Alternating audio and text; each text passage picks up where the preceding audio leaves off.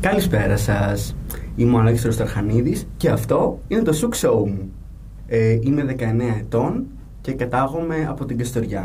Την περίοδο αυτή ε, βρίσκομαι στη Θεσσαλονίκη διότι σπουδάζω στο τμήμα Δημοσιογραφίας και Μέσων Μαζικής Επικοινωνίας του Αριστοτελείου Πανεπιστημίου Θεσσαλονίκης.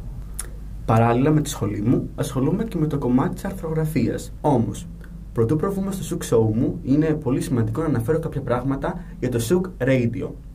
Είναι ένας καινούριος ραδιοφωνικός σταθμός που βρίσκεται στο κέντρο της Θεσσαλονίκης. Είναι ένας πολύ διαφορετικός σταθμός από τους υπόλοιπους και, είναι και, αυτό τον κάνει και ε, απόλυτα μοναδικό.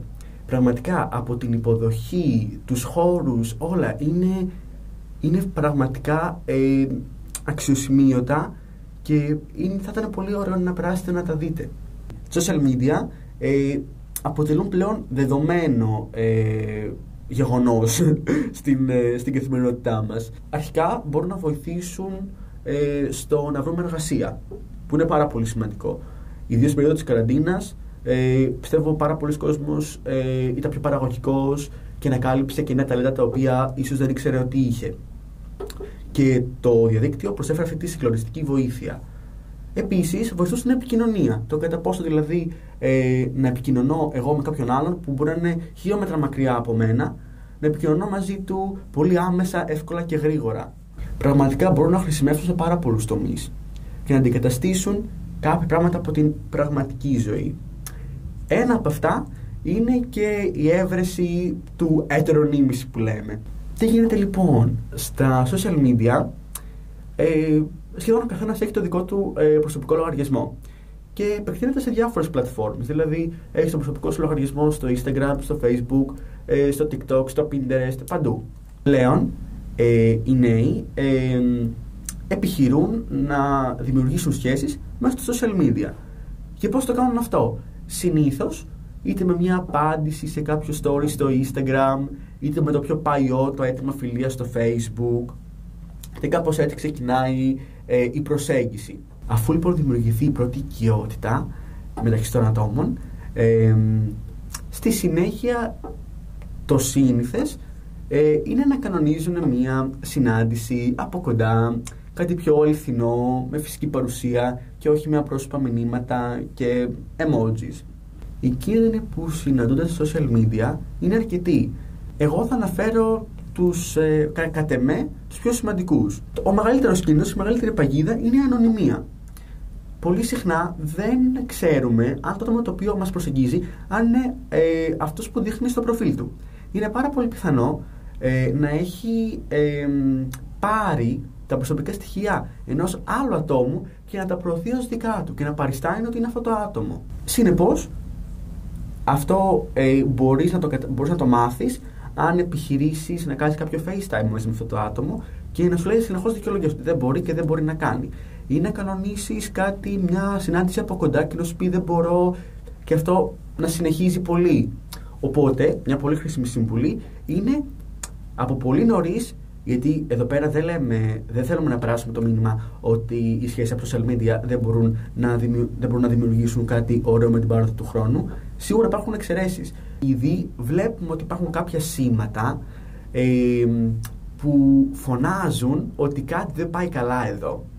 Συνεπώς, ε, Όπως προείπα, η πολύ σημαντική συμβουλή και η πρώτη με την οποία θέλω να ξεκινήσω είναι να προτείνετε ή FaceTime ή από κοντά συνάντηση για να δείτε αν αρχικά είναι πραγματικό το πρόσωπο.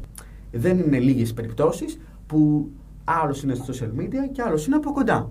Τα social δημιουργούν έναν ε, αθέμητο ανταγωνισμό και συγκρίνουμε τις, ε, σκοτεινέ, τις πολύ σκοτεινές μας στιγμές με τις φωτεινές στιγμές των άλλων. Έτσι στα social ε, δεν είναι τυχαίο που ε, προωθούμε κατά βάση τις ε, καλύτερες πλευρές της προσωπικότητάς μας, τις πιο φωτεινές στιγμές μας. Χωρίς αυτό να είναι απαραίτητα κακό. Αλλά λέμε ότι είναι αυτό που συμβαίνει. Παραδεχόμαστε ότι συμβαίνει όμως αυτό. Γιατί είναι, είναι και θέμα παραδοχής μερικά πράγματα, όπως στην προηγουμένη περίπτωση. Έτσι λοιπόν, όταν κανονιστεί η από κοντά συνάντηση στο FaceTime, είναι πάρα πολύ πιθανό το, προς, το άτομο με το οποίο μιλάς θα είναι πολύ διαφορετικό. Δεν αναφέρομαι στο κομμάτι ε, του σώματος, γιατί, γιατί ένα σώμα πραγματικά με τη, στά, μπορεί με τη στάση του, η οπτική γωνία της κάμερας ε, και διάφοροι παράγοντες να το αλλάξουν και να φαίνεται τελείως διαφορετικό από αυτό που είναι.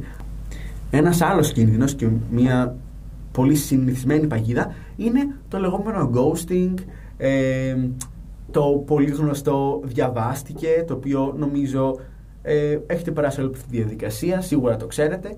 Το ghosting λοιπόν και εξαφάνιση πότε έρχεται; Συνήθως έρχεται μετά από αρκετό texting, sexting, δηλαδή όταν το άλλο πρόσωπο έχει πάρει αυτό που θέλει και μετά απλώς δεν σε χρειάζεται στην περίπτωση που εσύ θέλεις κάτι παραπάνω.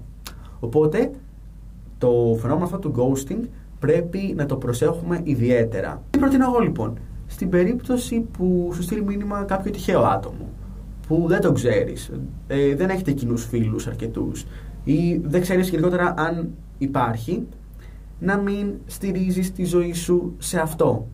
Δηλαδή, να μην οργανώνεις προγράμματα τα οποία υπάρχει 95% πιθανότητα να μην ικανοποιηθούν. Να μην ζεις με το άγχος αν έστειλες ωραία φωτογραφία, αν το κείμενο ήταν ωραία δομημένο, αν απάντησες γρήγορα κτλ. Όμως είμαστε συνειδητοποιημένοι το τι θέλουμε. Μου είναι μια απόφαση της στιγμής να ξέρουμε αυτό που θέλουμε, να ξέρουμε τι θέλουμε και μετά να το λέμε. Πολύ συχνά λόγω του social media τα μηνύματα είναι και απρόσωπα και μπορεί να μην προωθήσουμε την, ε, την πραγματική μας επιθυμία και ανάγκη. Η οπτική επαφή, η φυσική παρουσία, το άγγιγμα, ε, τα βλέμματα, οι μυρωδιές δεν μπορούν να ε, αντικατασταθούν μέσω μια οθόνης. Διότι παιδιά όσο κάτι περνάει από το χέρι μας πρέπει να το φροντίζουμε εμείς οι ίδιοι. Σημασία έχει να αντιληφθούμε ότι κανένα μέσο δεν είναι από μόνο του καλό ή κακό.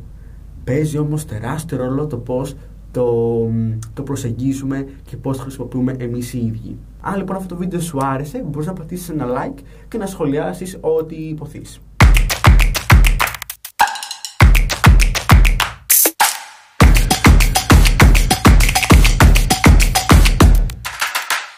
Χορηγός Top Store